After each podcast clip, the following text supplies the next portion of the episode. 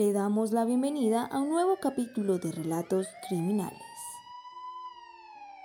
Doloroso final tras tres días de búsqueda.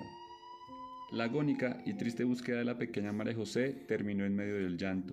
La incertidumbre que embargaba a los familiares de la bebé de cuatro meses se acabó en la mañana del martes 20 de febrero de 2018. Gracias a la información suministrada por la comunidad, miembros del Gaula en conjunto con unidades de investigación judicial capturaron a Alexander Ospina Castro, padrastro de la menor y acusado de haber raptado a la bebé el pasado sábado 17 de febrero en el municipio de Chía, Cundinamarca. El hombre fallado por las autoridades cuando éste se encontraba a dos horas del municipio de San Carlos de Guaroa departamento del Meta, mientras iba camino a San José del Guaviare. Al momento de su captura, ocurrida el martes 20 de febrero, Ospina, procedente de la costa caribe, vestía un jean azul desgastado, tenía tenis color verde y una camiseta gris de manga larga. Lo desconcertante de la captura fue que en un primer momento, cuando se detuvo al hombre y se le preguntó por el paradero de la niña, respondió que ella estaba en Tabio. Segundos después, se le volvió a preguntar dónde había dejado supuestamente a la niña, y él, luego de un silencio prolongado, aseguró que lo había hecho antenoche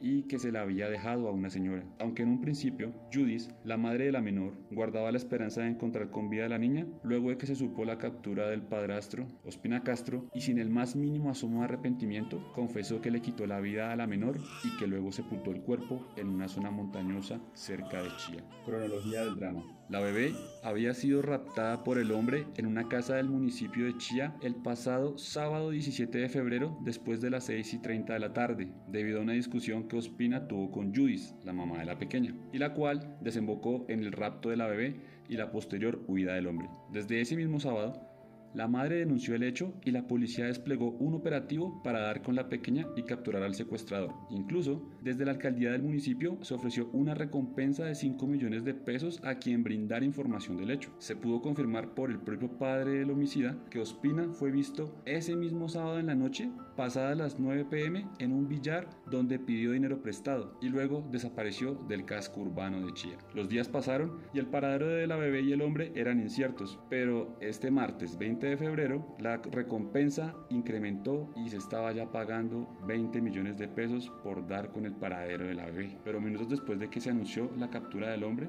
la ilusión se encendió en los familiares y los miles de ciudadanos que seguían la noticia por diferentes medios, aunque minutos después se conoció el fatídico final de la bebé que apenas comenzaba a vivir entre árboles y montañas. Luego de que Ospina fuera capturado y confesara el crimen, el hombre le brindó a la policía el paradero en donde quedó sepultado el cuerpo del angelito. De forma simultánea, y apenas recibieron la ubicación, unidades de investigación forense y criminal se dirigieron hasta una zona conocida como la vereda cerca de Piedra, para luego llegar hasta el Cerro de la Balvanera, lugar en el que, debido a las complicaciones geográficas del terreno, las labores por encontrar a la menor tomaron más tiempo del estimado. El cuerpo hallado era, efectivamente, el de la niña, y las ilusiones se derrumbaron por completo.